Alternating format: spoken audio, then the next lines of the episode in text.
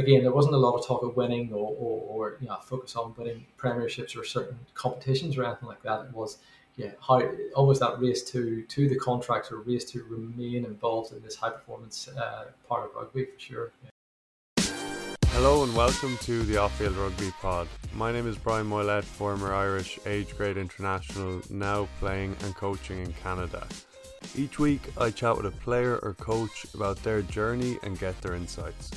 On Instagram I share content around mental performance and clips from the pods, so follow me there at Off-Field Rugby if that's something you're interested in.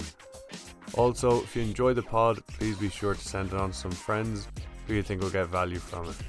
And please subscribe to the pod wherever you're listening so that you don't miss an episode. Cheers! Today I'm chatting with Jonny McMurtry, who is an Irish man that has coached in the Junior Gold system, which is essentially the Australian underage pathway. A few years back, his son dropped out of rugby, and this prompted him to look into why that was and why so many other teenagers drop out of the game.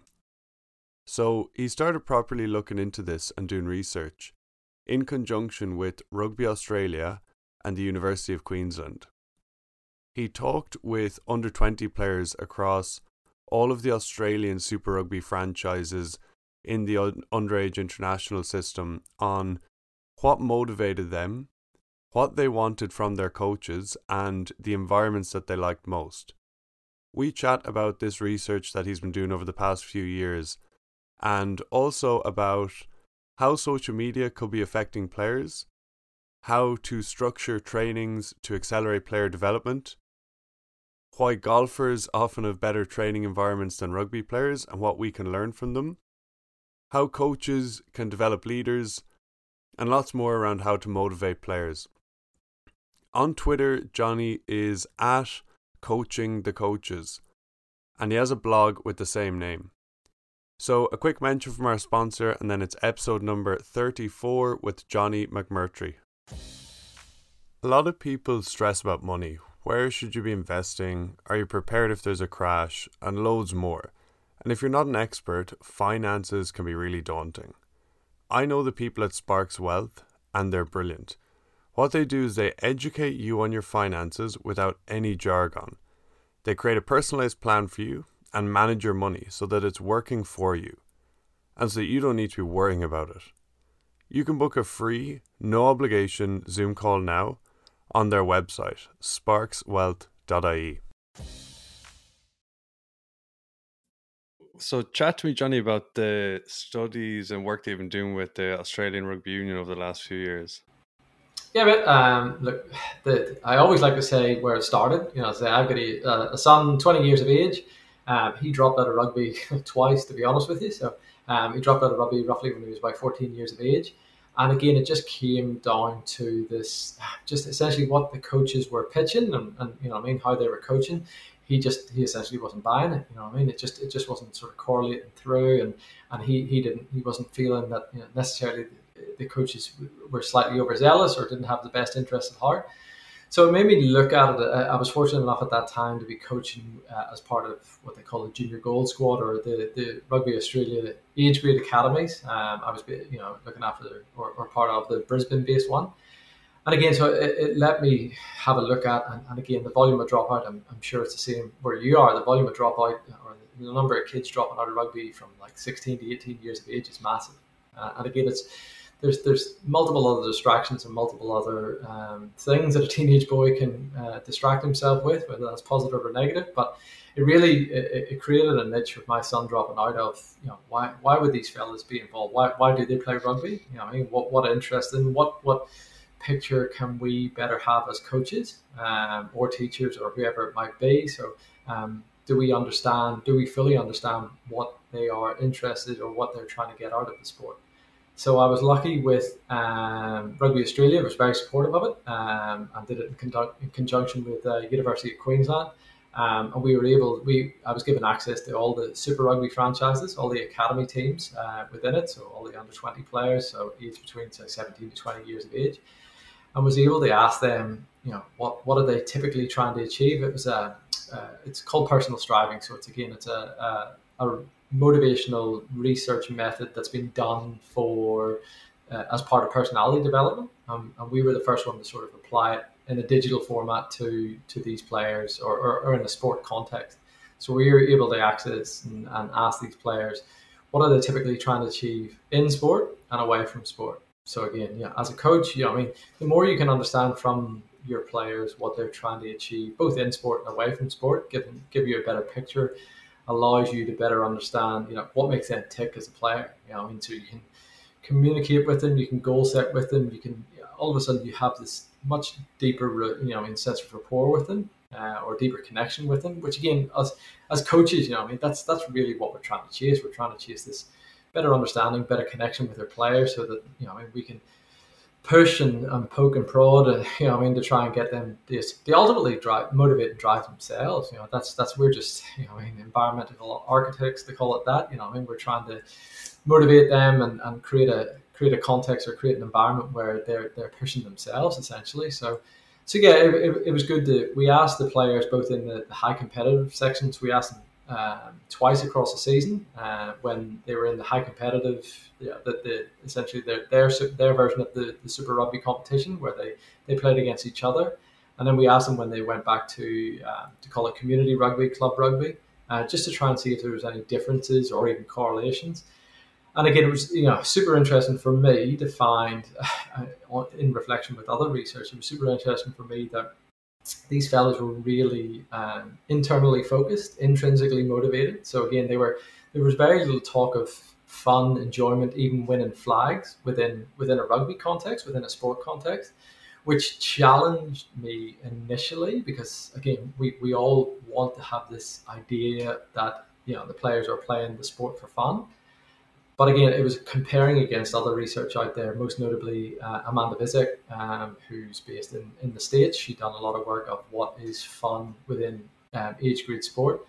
And a lot of my work, or a lot of the findings from my research, actually correlated for what these fellas determined as fun. So again, they had a high focus of like high effort, really testing themselves, challenging themselves. They were looking for positive coaching. Again, they're constantly looking for feedback, but again, it's you know, I mean, essentially positive feedback or relatable feedback to how they can get better personally as a player.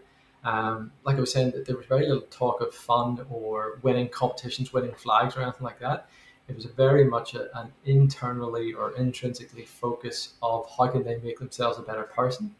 So it was super interesting, and again, to offer this to the likes of Rugby Australia and other age grade coaches of. You know, I mean, the data really is there, and it was across both stages of the season that these fellas step into sport. You know, I mean, they want to challenge themselves. You know, I mean, they want to come in, and I'm sure, you know, I mean, again, it was the same in soccer for what Visek and her other research team looked at over there, and for my research, again, they step into sport. They want to challenge themselves. They want to, you know, I mean, set goals that are meaningful and important for them, and you know, they want some positive rapport or positive connection with the coach as a result as well. So yeah, look, it was, yeah, I mean, really good, really interesting stuff. And again, really fortunate that Rugby Australia and University of Queensland supported right through. So cool. So with these, say it was like 18, 19-year-old players, it was like under 20. Yeah, it was under 20. So it's again the super academy. So it can be as low as there were some players, you know, 17 years of age, you know, and still part of or just exited school. And then right up until 20 years of age, where they're finalising the academy contracts and looking for that super contract or whatever.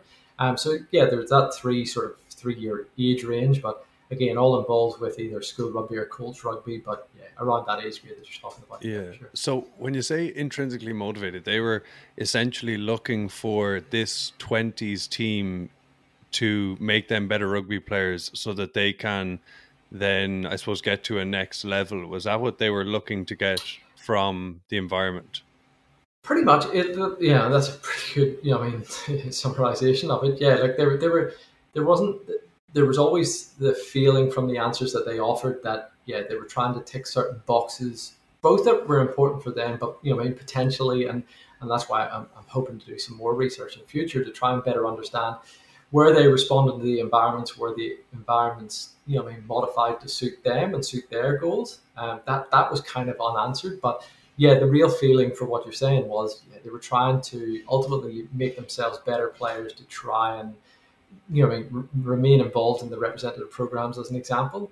But again, there was a lot of them, they just identified goals that was important to them and were just trying to, be involved or improve themselves from being part of this program to ultimately make themselves a better person. And a lot of the times a better player and ultimately a better person, from being involved in these programs. So, but you could get that sense of feeling for what you're talking about, that there wasn't a lot of talk of winning or focus on winning premierships or certain competitions or anything like that. It was, how almost that race to the contracts or race to remain involved in this high performance part of rugby for sure.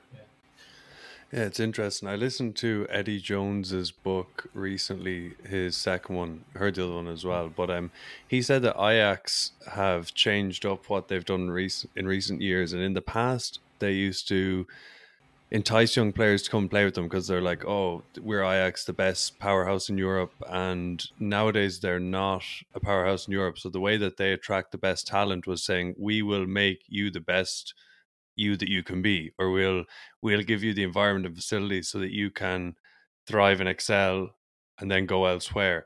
And I just wonder, it's interesting you're saying that, and I just wonder, is it that young players today, be it soccer, rugby or whatever, that they're kind of more motivated to be the best versions of themselves and to kind of realize their potential individually versus, like you say, I want to win a premiership?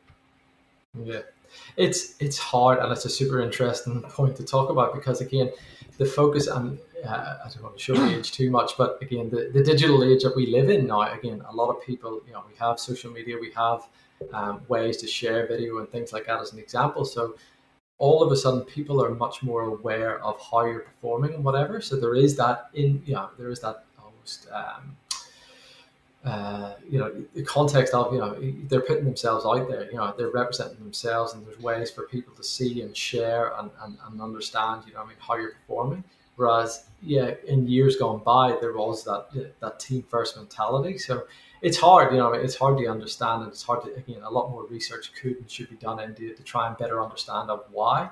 But again, I agree 100% what you're saying. Again, there's a very internalized focus, and there's very much, that people, do step into sport and other, other activities or exercises as well, because it's a chance for them to prove themselves. It's a chance for them to test themselves, and really that age of player particularly, that's what they're trying to do. To talk again about personality development, they're trying to understand where they fit. Outside their family circle or outside their close contact circle, they just want to understand. They want to find that sense of connection, sense of where they belong. So again, pushing and testing themselves and possibly putting themselves into this arena is something that they can measure themselves against and or connect with as well. So it's a super interesting point that you make there, for sure. Yeah, no, it's so important for coaches, kind of, I think, as well, because I think as coaches, it's always like, oh, you can be a part of this team and win this, but I doubt many coaches are saying to young players out there, we'll make you the best version of you so that you can go on to the next level. Like, I doubt that is said much in lots of environments, and it's just good to know that. So then you can maybe do a bit of both as well, and you can really get the best out of your players. Yeah. Look, and there is, again, and it's interesting when you speak to, as you say, even the likes of Eddie Jones and lucky enough to talk to the likes of Brad Thorne over here and whatever, where there is that, there is that once you get to that real sort of top tier and whatever, there is that idea that that you want to make better people as well. Like you've seen, like I was just talking about before, there's a lot of floods around Queensland, and again, Brad Thorne's got this because he represented Queensland, for rugby league as well. He understands what it takes and makes to represent your state and whatever. So getting out there and representing, doing a bit of cleanup and whatever, it's just he's trying to make them better people as well as better players. Mm. But as you said, when you dribble down to some of the grassroots and some of the age grade teams, unfortunately, again, coming back to overzealous coaching or maybe, again, the coaches, they see the scoreboard or how this team performs as a representation of them as well. So they focus a lot on results, or even how, right down to how the team trains. You know what I mean? Like a lot of coaches think, you know, well, practice has to be perfectly laid out, and you know, it has to look a certain way, and we don't want zero mistake, you know, or we don't want any mistakes in practice and whatever. But it's not reflective and it's not contextual for actually how the game's played. You know what I mean? It needs to be really representative for, you know, I mean, because making mistakes, as an example, making mistakes and allowing the players to make decisions, that's how they learn, and that's how then they can actually, you know, when they step over the paint on a Saturday or Sunday, wherever it might be, then they can. There's much more relatedness to training if they can make these mistakes and are allowed to, you know, train in a certain way or develop their learning in a certain way. But yeah, for, you know, I mean, for what you're saying, it's 100% right, because yeah, there's a lot of coaches or a lot of ideas or programs out there where, as you said, they don't. It's always hard for them. Why aren't they focusing on having, you know, I mean, developing people? And there is some really good programs and really good clubs, you know, I mean, even around Brisbane and whatever, but a lot of it is still very, very much focused on the rugby development and the rugby score lines, to call it that, as opposed to, you know, actually, you know, how, what type of person and what type of player they actually want involved in their rugby program off the field as well. So yeah, it's been fun. Oh, that's a brilliant point you make, and about the coaches getting so much like satisfaction or in the result, and it's crazy. Like I coach now as well, coach and play, and I still see it with coaches. It's like win on a Saturday, and it's like, oh, delighted, brilliant, all is good, everything's great, the week was worth it. And if it's lose on a Saturday, it's awful, everything's awful. And I think coaches really need to take a step back and really look at why they're doing it, because it's not about that final result at all. At lower levels, of course, if you're a professional coach, or if you're wherever in your performance and you're looking to keep a job or get a job at the very high levels. But it's like you say, it's enjoying the training, it's enjoying watching people come along, and it's to the detriment of the players as well. Like if you're just playing to win, like you say, like your son's under 14, under 16, under 18. There's no such thing as an elite under 14 or under 16 team. There really isn't, you know, like, and if the coach is just like only caring about winning, it's crazy. Yeah. It's such a knife. And again, it's such a fleeting, I think, again, if you are fortunate enough to win, you know, I mean, an under 14 premiership or whatever it might be, it's such a fleeting moment at the end of the day. Look, I'm really fortunate. One of the first teams I coached, as I said, it's about 14, 15 years ago now, it was an under 16 team. They're, even by their stat, they call themselves a bunch of misfits, you know what I mean? And they just wanted someone to come in, and that's what they're looking for. They're looking for someone to care about them. They, you know, I mean, high turnover of coaches, and they wanted someone to come in and care and whatever. And like some of the, you know, I don't know how many games we won, or you know, I mean, how successful we really were in terms of on the rugby field. But I've been fortunate enough to go to two of those players' weddings. You know, I mean, I've seen, you know, I mean, a few of them have kids and things like that. That's really. That's what we should be as coaches, you know. I mean, we should be looking, you know, like again, we players like we found from my research, and like so many people have written in sport and away from sport, you know, this idea of connection, this idea of care. You know, I mean, you look at John Wooden stuff. You know, one of his cornerstones on his, you know, pyramid is the idea of love. You know, what I mean, this love and care for your players.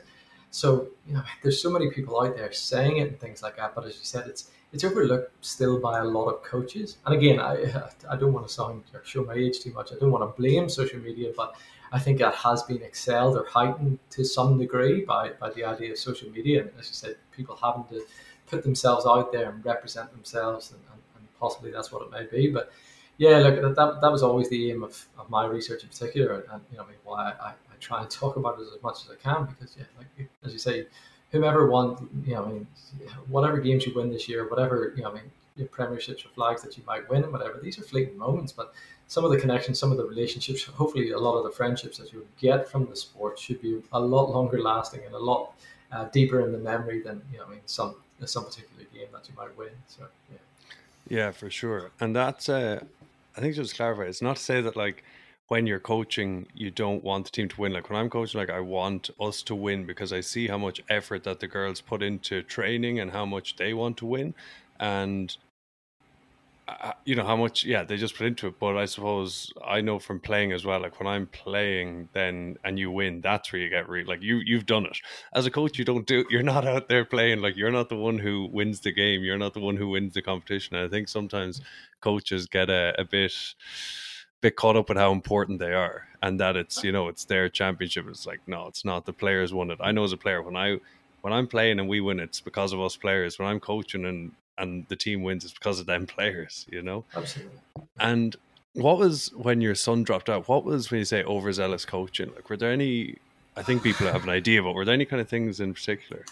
Oh, look, and again, I'm not trying to target other coaches, but like they started, so the age grade season in Australia would start in roughly, you know, I mean, late March, start of April, as an example, and they started their pre-season in mid-November or something. You know what I mean? So again, it was that's like the season before.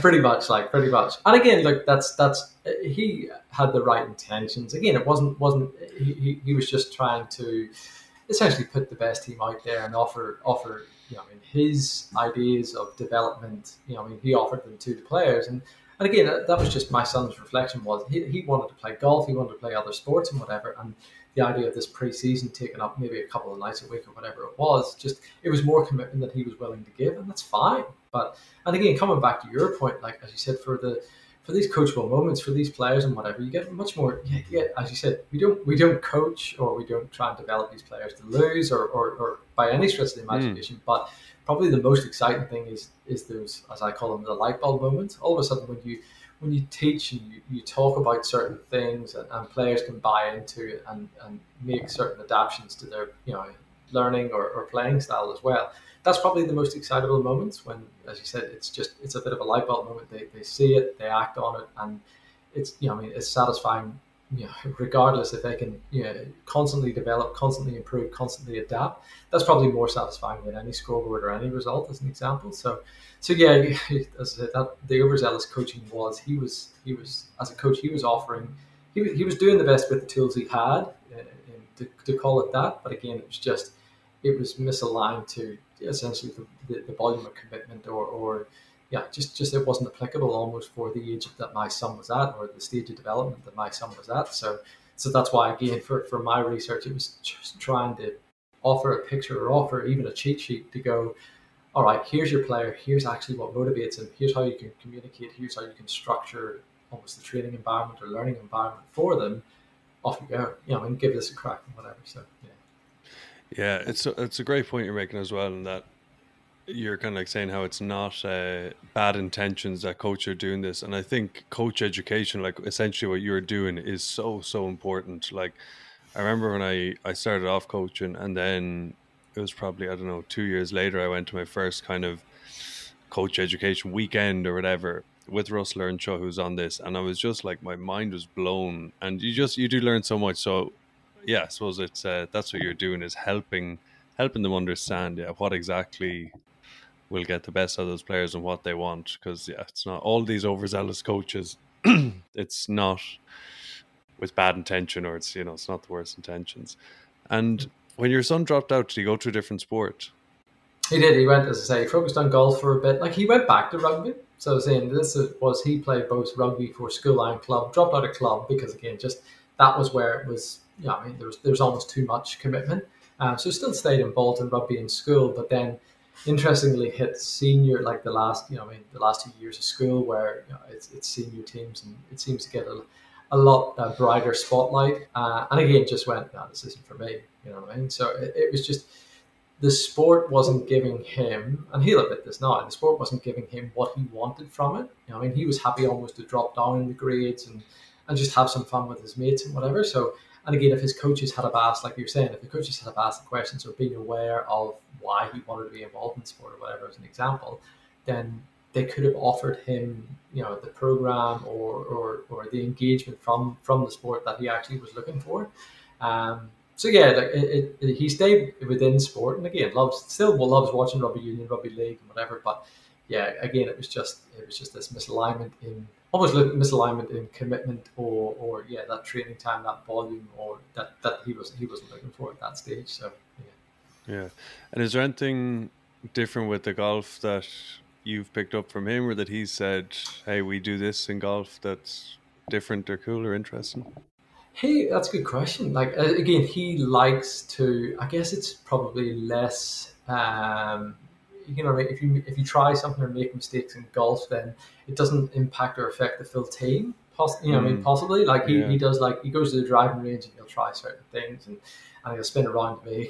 You know, being the coach, you sort of sit there and, yeah, I like the idea of stepping back before you step in. I like him to come and ask me questions, essentially, of, well, what did you think of that? Or, you know, I mean, what's going on? I'm you know, pulling this a bit here, something like that. Make slight adjustments that way. So I guess possibly a bit more space to explore and try things and ask questions and whatever. And again, like, for what you're saying, you know what I mean? Coaches like yourself and Rusty, you know what I mean, are pretty good in asking questions, getting a feel for it, letting them, you know, I mean, try certain things and supporting them. Again, that idea of positive coaching and letting them explore.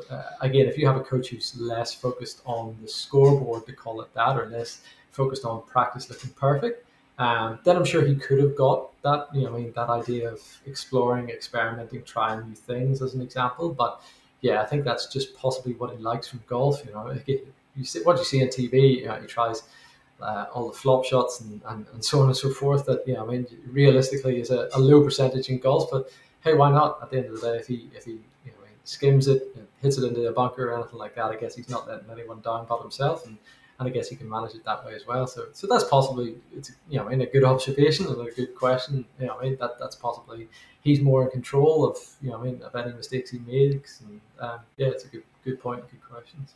Oh, that's really interesting that you say that, because like you say there, space to explore different things, try different things, and room to fail without any repercussions. And just with, I don't know, as rugby coaches listening, but that's exactly what I think we should be striving for as rugby coaches. But I understand fully how that does not happen in a lot of teams, because I've been in many different teams. But when you do give players exactly those things, space to explore, try things, make mistakes, they become way better versions of themselves. Like, they tried the skip pass, they tried the dummy switch, ball over the top, ball in behind, they try all these different things, and then they start to learn what works, and then they start to practice things and hone things. But if you're just always being risk averse, you're never trying anything. And yeah, like I did. The big thing, yeah, and a lot of people, we're not necessarily saying the game is the teacher, but, you know, I mean, for us as coaches, there is a bit of an outline for the game. You know, I mean, particularly in rugby union, you can only pass the ball a certain way. You know, I mean, scrums, lineouts, there is a sort of outline for the game. We have to, as coaches, it's almost coloured by numbers. We have to, as coaches, be confident and allow the players to essentially, you know, I mean, add color to this picture. We can guide and offer advice and offer certain ideas for different scenarios, but the more we can allow them to offer a blueprint of how they want to play the game, then the more they'll buy into it, the more they'll be engaged by it, the more, again, we talk about, you know, this buy-in and we want, you know, I mean, players to commit 100%. They're not necessarily going to commit 100% if it's not a true representation of how they see the game. You know, again, the years gone past, and, you know, the difference in coaches, and I was listening to a different podcast the other day where it was talking about, you know, the different types of games. Like, the women's game is different to the men's game at the highest level, because they kick a lot less. So again, to have a coach come in and try and encourage women to kick a bit more or something like that will just be, all of a sudden they'll feel this fight against it. You know, it needs to reflect.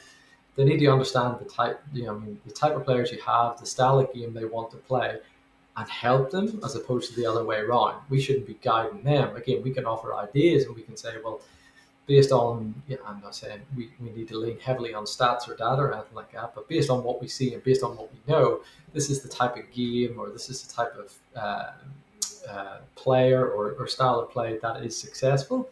What do you think? Does this reflect on? Does this look like the game to you, or what can we take from this? Again, it should be almost like a collaborative game plan. You know, again, the more you can involve the players in everything, you know what I mean, just the game design, practice design, you're right through, you know, as I say, I've never, for many years, I've never, you know, I mean, called any set piece moves or backline moves or line out calls or anything like that. Again, if they can put that onto them, if they name it, call it what they want, have it what it looks like, then again, they're putting their stamp on the game, and they're in greater control for what the actual game looks like for them, and it's a true representation of them as well. So yeah, it's a really interesting point you make about kicking in the women's game, and I coach boys and men for 4 or 5 years, and then 2 and a bit years ago started coaching women, and it was the first thing that I noticed is that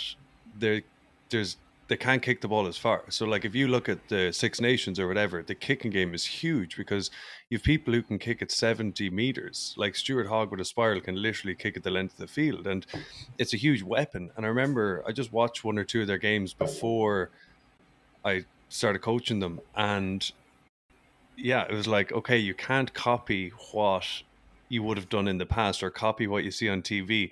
And it was actually brilliant because I love it because then I was encouraging them to take quick taps from everywhere. Like if you've even a penalty in the middle of the field, it's 35 meters away from the touchline. Like it's quite a distance. So there's not as much benefit to kick to touch even. So I was just like quick taps everywhere, play fast. And because of that, some of the things they've done have been incredible. 2-3 weeks ago, they get a scrum free kick on their own 5 meters, tap it, offloads and go literally 70 meters. And then there's a ruck and they play from there. It's such a benefit. And it's a good point in that you make in that we can't just, if someone's coaching underage, we can't just look at what's happening, the All Blacks are doing, and just copy it and give it to the under 16s, 18s or whatever it is, because it's not the same game. No, that's it. And it was interesting. I think it was similar stats, where it came out where, again, this was a couple of years ago where there's this high focus on possession and building phases, building pressure and whatever. And then they looked at it, and the team that kicks the most internationally is the All Blacks. But again, it's a different style of kicking. It's quite, there's a lot of kick chase, a lot of short kicks. It's a very much a varied kicking style as an example. But yeah, again, it's just for what you're talking about. Again, all of a sudden you've lifted this weight off, your female players. You go, just tap it, just have a go. And again, they've obviously gone, well, yeah, that's great. They've responded well to themselves against for your direction and felt, well, we've got a bit of freedom here. We can just do what we feel is right. Again, they just feel if we can tap and we can go, we're in greater control. Again, it's an element of control. Then, again, if you kick to the line, then the line out's a challenge. Whereas if you tap and go, as an example, it all comes back to effort and communication, and again, they're in greater control of it. So yeah, it's interesting. As I say, it's just for me, it really comes back to understanding your athletes. And, what does the game look like for them, and what are they capable of? What do they want to do in the game? Again, there might be, you might have a bunch of very heavy forwards. They do want to kick to the line. They do want to challenge, in lineouts and scrum time. But again, without asking these questions, without having these basic conversations, as I say, you may be designing a game or a framework that they just can't relate to, sadly. So. Yeah, and I was chatting to you beforehand now, or was that the start of this? Can't remember. That I'm coaching the BC U18 boys this summer, and we've had a few calls with, say, the different U14 up to U19 coaches. What would be any advice you'd give us in, say, how we structure our camps or select teams or have our trainings or anything?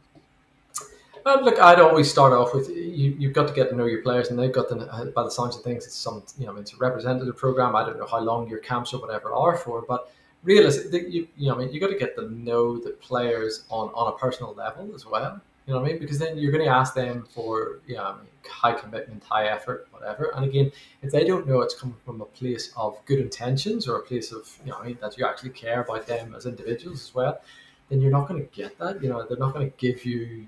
They're always going to be a bit standoffish as well. So I guess starting off the camp with a bit of a get to know and sitting around in circles, sharing ideas, showing some humility. Yourselves as coaches, opening up and sharing a few ideas and being honest about some tough hard questions. Again, I understand it might be a short camp or short. You don't want to give too much away, obviously, but again, if you want a greater level of buy-in, then as I say. It's taking that time and really establishing those points of connection is really, really important, really important. And then from that, you'll identify. I've done some work, with a couple of folks around Brisbane, around one of them, Ryan Schultz at Churchie, talking about leadership. he spent a lot of time, a lot of legwork from getting to know his players, and he knows what players can lead what. You know, I mean, we talk about task or social leaders as an example. So all of a sudden you can hand the reins over to, you know, I mean, certain players. All right, well, you can look after this part of the training session. You can look after in camp. Oh, we're going to go out for dinner. You guys can choose where we're going to go, or what that looks like as an example. Because the big thing always, it doesn't matter what camp or what age or what, you know, I mean, what level you're coaching at. I would say, you know, I mean, nearly 100% of the coaches will say they could always do with more time. All right, so if you get to understand and know your players and know who can take control of certain elements for you as a coach, then number one, the other players will respond to it. You know what I mean? You'll get greater buy-in from them. All of a sudden, you'll have more time as well, and more time to hopefully, you know, deepen these connections as well. So that would be, again, it's hard. Again, I always stress this as well when I'm, you know, talking to blokes like yourself. What we're talking about, establishing these connections, taking this time to know your players almost on a personal level, is hard. It's really hard, and it's hard work, and it's something that needs to, you know, I mean, it's very cyclical. You need to keep coming back to it, but understanding what's going on with that player, understanding what's going on, you know, I mean, on the pitch, what they're thinking on the pitch, but also away from the pitch, means you better understand, you know, what level of engagement you'll have, you know, I mean, today, tomorrow, this weekend, and whatever. So yeah, that's always critically important. It's something I really like to focus on, or talk to coaches about focusing on as well. So for sure. Yeah, it's I fully agree. And since I became comfortable coaching, like I remember my very first session, I was like so nervous, and like coaching under 16 boys in my club back home, and like I just was like freezing in front of them. But since I say became confident or comfortable or whatever, the one thing that actually stresses me out is when I coach a new team, learning the names. And then it's like second session in, and I think I'm like asking just, oh, what's your name? And then if it gets to like, if I haven't learned them by the second, then the third, I'm like, oh my, I get, you know, that's actually the most stressful thing. And like I say, it is so important, you know, it's so important to like literally knowing someone's name is probably more important to them than how good a coach you are in those first couple of sessions, or they'll think you're a better coach if you know their name and say hello to them and whatever. Versus this is your attack drill or something, you know? Yeah, that's it. Oh, you're dead right. You know, I mean, knowing and communicating someone on a first name basis is like, it's so powerful. You know, at the end of the day, if you can, you know, look someone square chest to chest, say their name, you know, I mean, ask them what's going on. They talked about last time, as I said, like, I've been fortunate to talk to the likes of Shane Webke, Petro Cineviceva, who've been coached by, you know, one of the greatest coaches in Australia, Wayne Bennett. And that was what they talk about. They talk about the fact that Wayne Bennett, like, again, he wasn't necessarily tactically more astute than anyone else. But for what, you know, I mean, coming back to your point of knowing the players by the first name, like Shane Webke says, you know, I mean, and swore by it. At the end of the day, Wayne would come over for 2-3 minutes. He'd be like, how's the kids? You said, you know, I mean, your son might have been sick last week. Oh, the wife started a new job, whatever it might have been. But for 2-3 minutes, he just engaged him, you know, in conversations completely off, you know, I mean, not about sport at all. But he said after that 2-3 minutes, he would have ran through a wall for him. So exactly for what you're saying, there is this pressure as a coach, you know what I mean? Especially, and it's hard for age group coaches because you'll have a new group and a new bunch of players each year. So getting to know them again on a first name basis it's hard work, but it's stressful because, as you said, you understand as a coach how much impact that can have as well. And I would say it was probably important for you when you were playing. And if you had a coach who would, you know, make up a half-baked nickname or something like that, it just didn't stick as much as, you know, I mean, someone who would say, you know, I think, you know, Johnny, or if this, we want to do X, Y, Z, you know, all of a sudden it had a deeper buy-in and deeper sense of connection if you have this first name basis and a deeper understanding of you know, I mean, who and how and what's going on. So yeah, a trick that I learned last year was when I'm doing the roll call on the first day to make sure everyone's there, is writing down like red boots, blue scrum cap beside their name. So if I'm not sure, I can look down on that and keep on top of it. An interesting one you say there is that all coaches could do it more time, or say they could do it more time, and that is 100% true for sure. And even now, like in the university, we train 3 days a week, and you know, most clubs are 2 days a week, and still you're always like, oh geez, I wouldn't mind a bit more time in the field. But it's hard for coaches then to say if they've less time, and like this summer with say the BC team, we could have like 2 or 3 camps, like 3-day camps, or there's trials and then it's quite short. But it is hard then, I suppose, for coaches sometimes to wrap their head around that you're cutting down such a limited training time to do these things like have a chat and whatever. And I fully agree with you. It is of paramount importance, but yeah, it can be difficult for coaches, can't it, to get that balance? Oh, absolutely. And again, it comes back to the point you made earlier of all of us, you know, I mean, we lose sight. If we have more time, as you said, 3-day camps, if we have more time, we have this big block of time, we'll try and fit so much into it as well. We'll try and cover so much content, you know what I mean? That's just our nature as coaches or you know, I mean, leaders of programs. We want to give them so much information and try so many different things, but really it comes back to, like you said before, it's this effort. Let's not lose sight of what's actually important, you know what I mean? Let's spend a 3-day camp, let's spend, you know, I mean, half a day getting to know the players, what makes them tick, what they're actually interested in, you know what I mean, what really interests them, or what do they want the game to look like, because that's really that is sharpening your sword, so that, you know, later down the track and whatever, it's something that, you know I mean, you can hang, you know, everyone can hang their hat on. You know, if they say what's important is, you know, certain aspects or certain elements of the game, then all you're going to do as a coach is later on in the season is echo that.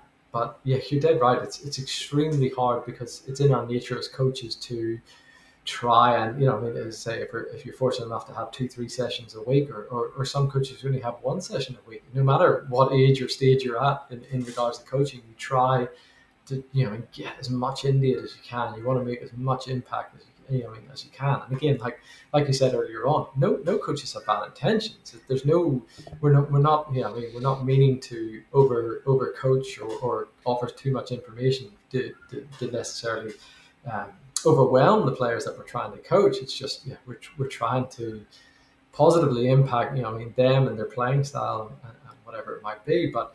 Yeah, as I say, it's hard. It's in our nature as coaches, we always feel time poor, so we try and get as much information as we can and jam as much into sessions as we can. But yeah, realistically, the more we can understand our players and the more we can let them drive it, or the more say they have in it, then actually the less we almost have to do, or the less we have to really almost enforce or you know, I mean, remind as coaches. So yeah, the more they'll take control of it, and the more we're just guiding them. So yeah, it's hard. There's no quick fix or anything by any stretch of imagination. So yeah, it's something I've learned a lot in the last 18 months about how less is more. And once again, starting out a few years back, it's like I have all of this information that I have built up from playing and whatever over 15 years, blah, blah, and I have these kids, and it's like, how much information can I throw at these kids in the next 90 minutes? And then, you know, you throw so much at them. They're obviously like deer in the headlights, but you go away and you're like, all right, we covered a lot there. And then you're like throwing more at them.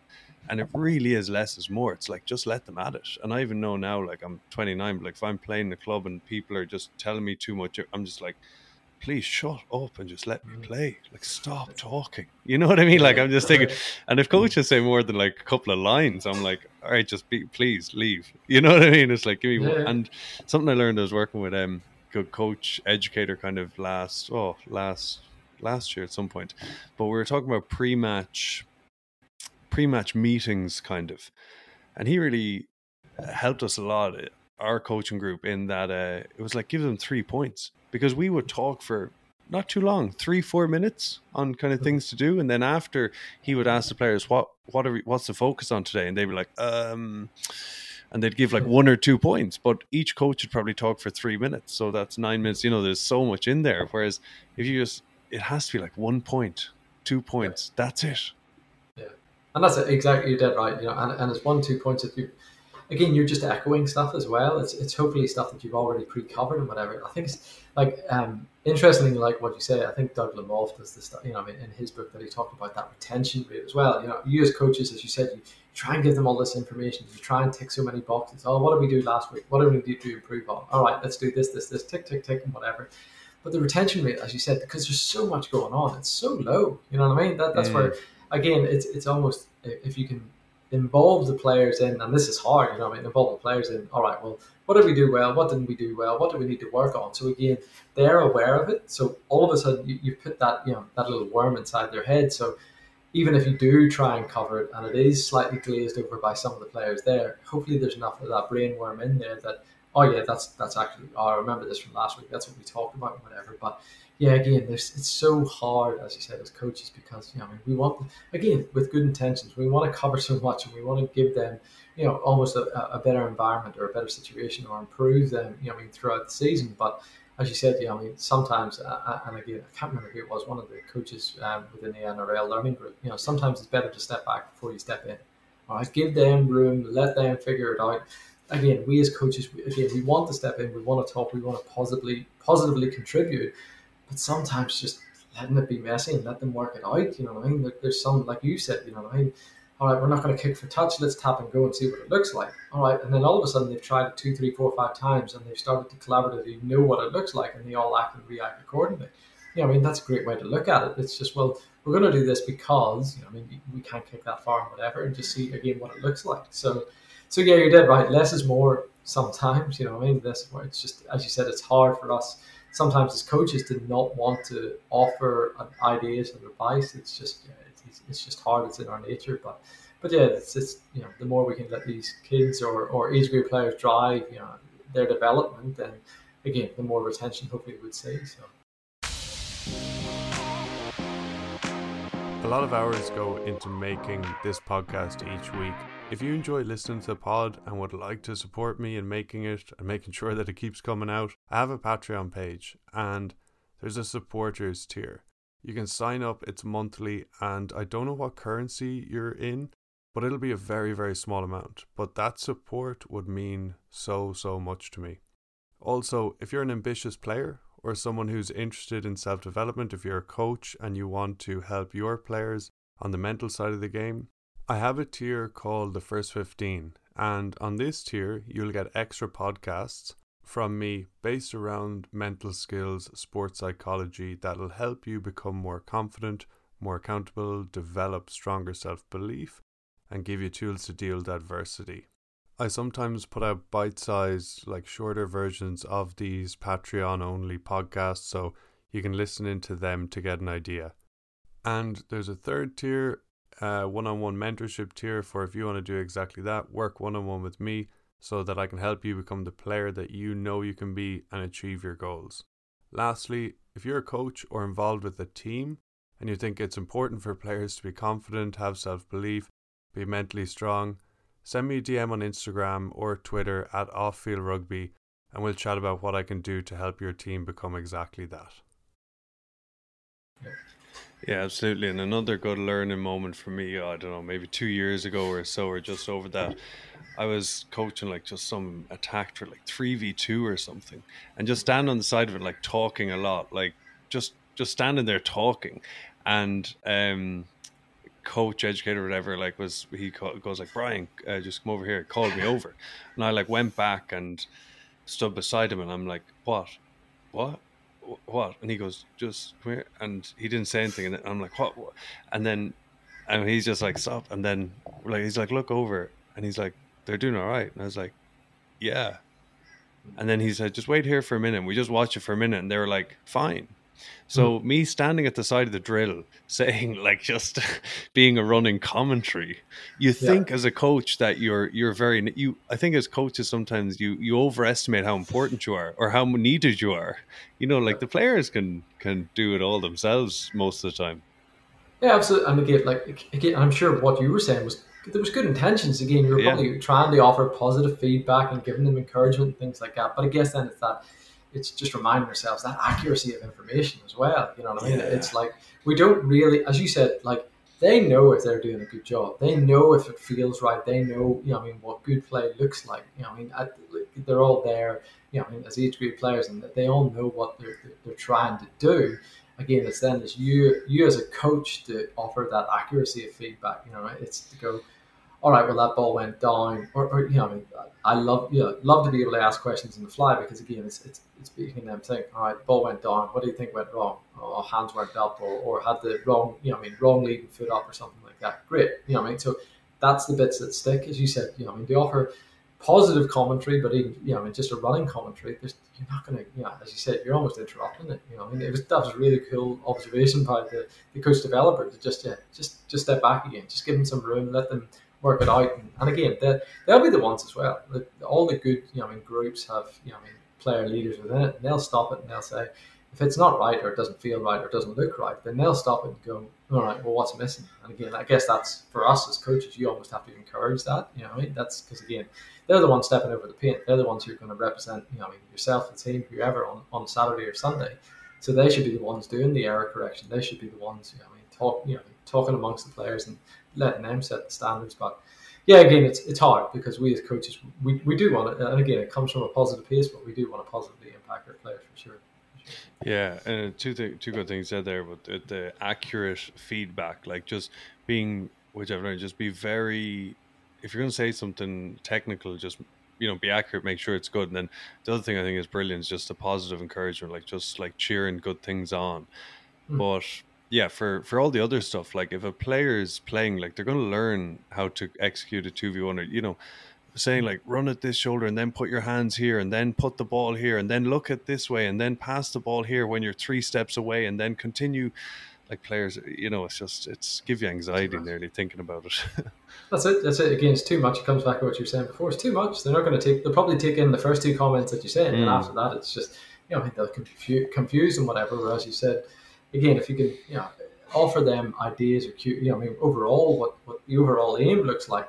After that, if they work it out, at the end of the day, if they execute a 2v1 and do it completely different to how you do it, but the outcome's the same, really isn't that, Is that not the idea, We want individualism in sport and we want them to have essentially an individualized learning experience and they're going to have their own path and development. So again, we can explain to them the benefits of doing certain things in your example of a 2v1, 3v2, but ultimately, if they do it something slightly different or whatever way it looks like, then that's what we want.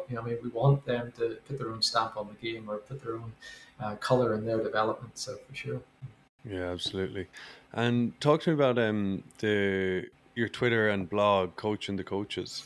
Yeah. Oh, look, thanks for pointing it out. Look, it really started, like you said, it was something. The blog really started just because it was something, I was talking to other coaches, sharing ideas, just, chatting around other sports and grabbing some certain things and whatever as well. It's just, I just wanted to share some ideas. Again, I just wanted somewhere to go and almost share my ideas, share what I see, share what I feel. I was speaking to other coaches about it as well. It's just another resource. And I'm glad, a few people, talk about it and enjoy it and whatever. And that's cool. It's something that I looked for. Again, we're really fortunate, say you go 10, 15, 20 years ago, all the resources were either face-to-face or from books. And now, again, we're having, conversations with computer and, Twitter's out there and you can share, articles and ideas and whatever. That's just the idea, It's just trying to put some more ideas out there, just a bit of self-reflection, really. That's where, that's what I've been pushing as well, just trying to, what you're doing as a coach, again, I don't think any coach goes out there with bad intentions or trying to push their own boat. I think they do have, particularly in age grade sport, a lot of them are parents just trying to do the best they can for, their son or daughter's team as an example. But the idea is just to try and share some ideas and share a bit of reflection, share some articles or some previous research and say, well, this is what we find. This is what's out there. Again, context matters. That's probably the big thing that my advisors would always say, Stephen Ring, Cliff Mallet. Context matters. You got to grab some ideas or grab some reading or grab some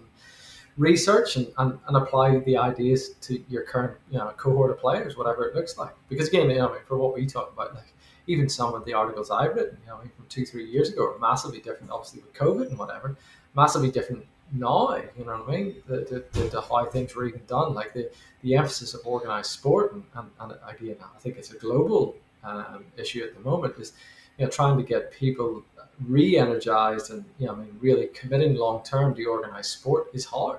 All of a sudden, it's really hard. It's in Australia, we've seen, like I said before, a decent volume of dropout of kids, not returning to the likes of club rugby, club soccer, whatever it might be, but. Yeah, and so that's why we as coaches or program organisers, whatever it might be, we got to read through things and consider different ideas and how to re-engage them. But yeah, look, that's the blog was just started for it was keeping me off the streets essentially. But yeah, it was just something to do, and again, just a resource to share ideas and share articles and whatever. So I'm glad, folks like you or people out there enjoy it. So that's cool to hear. No, it's good stuff. And for people listening, I enjoyed the one with Joe Burrow or about Joe Burrow recently before the NFL. And it's not just all rugby. It's people listening. Yeah, definitely check it out. Yeah, cool. Hey, Jonny, thanks so much for your time. Really enjoyed chatting, and it's been brilliant. No, thanks. Yeah, thanks for the invite. Again, I love what you're doing out there, and as a massive fan listening to some of the blokes you've had on and ladies you've had on the podcast, I really appreciate what you're putting out there as well. That's cool. Cheers, Jonny.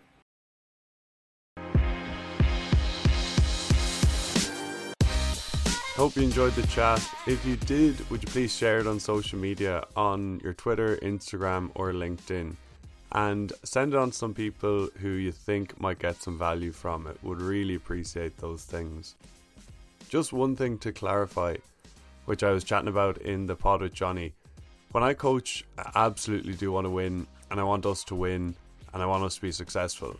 But to be honest, my biggest focus is on helping the players become the best versions of themselves and play a brand of rugby that is really exciting to play and to watch. Like, when I'm standing on the sideline, I want it to be exciting. I want to be watching good rugby. And I'm fully aware, though, and cognizant that a byproduct of that should be that we win games. And we do. And that's what I was getting at. Anyone who knows me knows how I believe the game should be played. I have since I was a kid, and it's not carefully and conservatively. Things are only risky if you don't practice them, simple as. Offloads aren't risky, tactical kicks aren't risky, and neither are quick taps. These things are only risky when they're done by players or teams who don't practice them. The same way, a line-out can be ultra risky if you don't practice them. So imagine you absolutely never ever practice a line-out. And then in a game, you go and kick to touch off a penalty like you see people do on TV. And the hooker hasn't practiced their throw, the line-out jumpers haven't practiced. You haven't practiced at all. Well, that line-out is most likely not going to work. And in practice instead, if you're playing small-sided games where there's lots of touch on the ball, lots of interactions and continuity, then taking a quick tap and playing through the hands is actually a far higher percentage play. People just assume that things they didn't see growing up, we'll say, or don't see all the time on the TV are ultra risky. But the reason that the things are risky is because they're just not practiced, and the players don't have confidence in doing those things.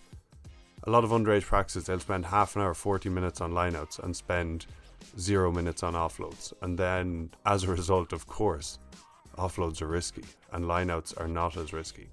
So as coaches, we just need to, I think, take a step back and get perspective on that. And I fully believe that playing ultra conservatively and prescripted, telling your players what to do, can be as risky as anything, because you become really easy to read, especially at levels below the very top. So think about playing against a team that plays a 1-3-3-1 system, like so many underage and club teams play now because the All Blacks did it 7-8 years ago. And say that team doesn't kick much, they don't look to offload. It's actually so easy to defend against them, because you know what they're going to do. But if you throw in offloads, throw in kicks, throw in quick taps, it becomes really difficult to defend all of a sudden. And if that team has really practiced those things, they're going to be on the same wavelength and they're going to have success. One exception to this would be if you have a monster pack, big centres and a huge bench like South Africa.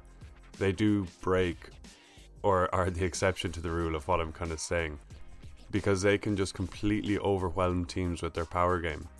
But besides them, look at the All Blacks in 2011, 2015 that won the World Cups, the All Blacks now, Super Rugby, look at France, look at Scotland, all these different teams that are doing well, and they go for things in attack. But anyway, yes, I definitely want to win as a coach, but I've really come to realise that is not where I get my most satisfaction and enjoyment as a coach.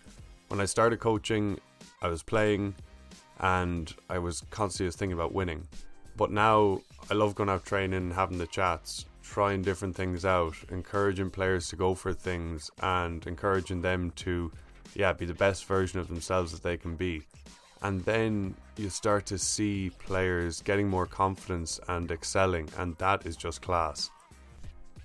Recently, a player said to me that the best part of her day is doing the back split with me when we come together as the backs, and I promise you that that feels so much better than, say, if you don't have great relationships with your players but you win a game on a Saturday. There's just so much more to it than the winning, which I didn't understand at first, and I think some coaches mightn't understand. But then again, if you have a great connection with your players and you win on a Saturday, that's better again. I hope you get my point. On the other hand, like I chat about, when I play, I'm so competitive that winning is just massive. It's kind of everything. But since COVID, I've been learning more and more that the key to playing well is truly enjoying it, truly being present, having fun, and just enjoying the opportunity that you have to play rugby and to work hard and to give absolutely everything you've got on that field for the team. Because when you focus on that versus focusing on the outcome of winning, constantly focusing on winning, this allows you to go into the flow state and play your best rugby. And when you're in that state and are purely focused on the present, you will best contribute to the team and give your team the best chance of winning. So therefore, kind of winning just happens. You don't need to be focusing on it so much. Like, I try my absolute best to help the team win, but in the past I would constantly have been thinking about, will we win? And during a game, before a game, and you can't really influence that by thinking about it. It just doesn't do you any good.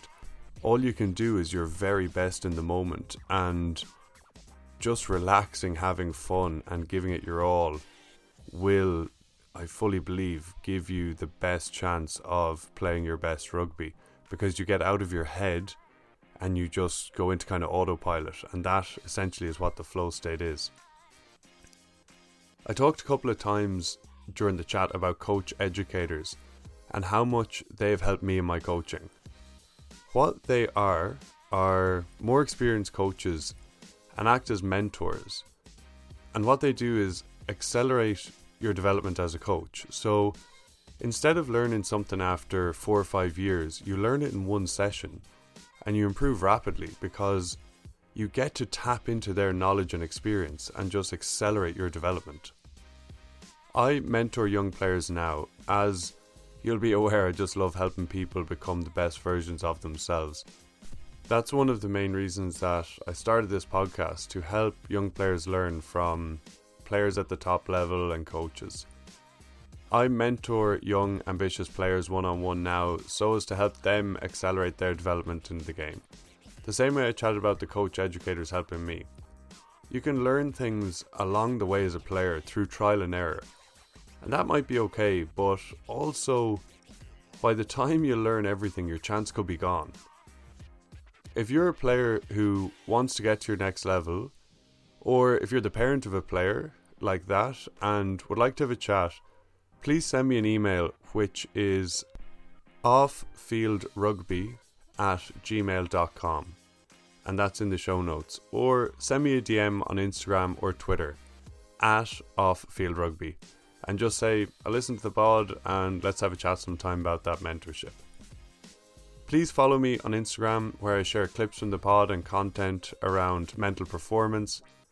And also, please take 30 seconds to leave a rating and a review on Apple Podcasts. Just tell me what you liked about the episode, or what you like about the podcast in general, even who you would like to have on, just any thoughts or feedback you have.